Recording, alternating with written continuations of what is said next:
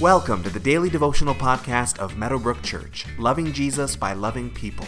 For more information about who we are, find us online at www.meadowbrook.ca.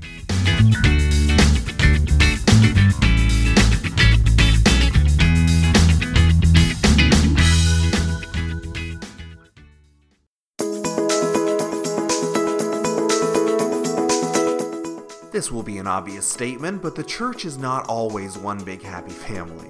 Even the best families have disagreements sometimes, and even people who love each other can have difficult times getting along together. The early church was not immune to this, of course, and we see a sad story come to pass in today's verses. The Council of Jerusalem has decided to embrace the Gentiles to the faith and not require them to obey the Jewish law, and leaders are taking a letter explaining this decision to the other churches. We continue in Acts chapter 15, verses 30 through 41, which says So the men were sent off and went down to Antioch, where they gathered the church together and delivered the letter. The people read it and were glad for its encouraging message. Judas and Silas, who themselves were prophets, said much to encourage and strengthen the believers. After spending some time there, they were sent off by the believers with the blessing of peace to return to those who had sent them.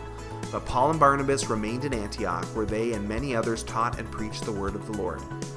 Sometime later, Paul said to Barnabas, Let us go back and visit all the believers in all the towns where we preach the word of the Lord and see how they're doing.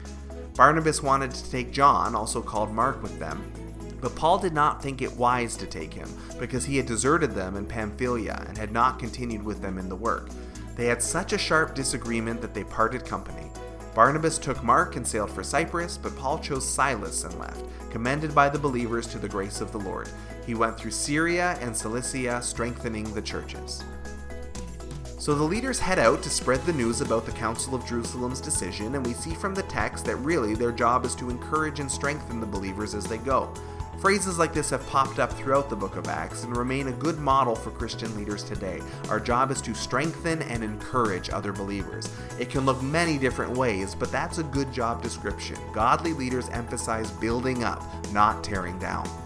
Earlier in the book of Acts, John Mark had been traveling with Paul and Barnabas but had left them partway through the trip to get back home.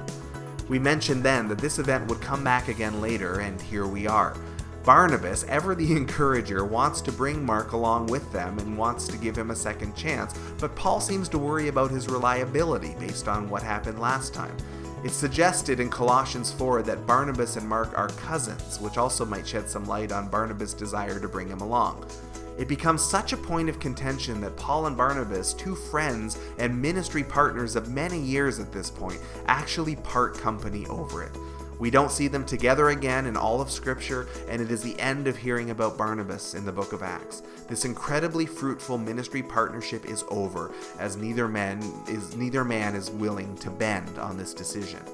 But as they part ways, even this gets used by God for his good. Now double the ground is getting covered as they head off with new partners in different directions.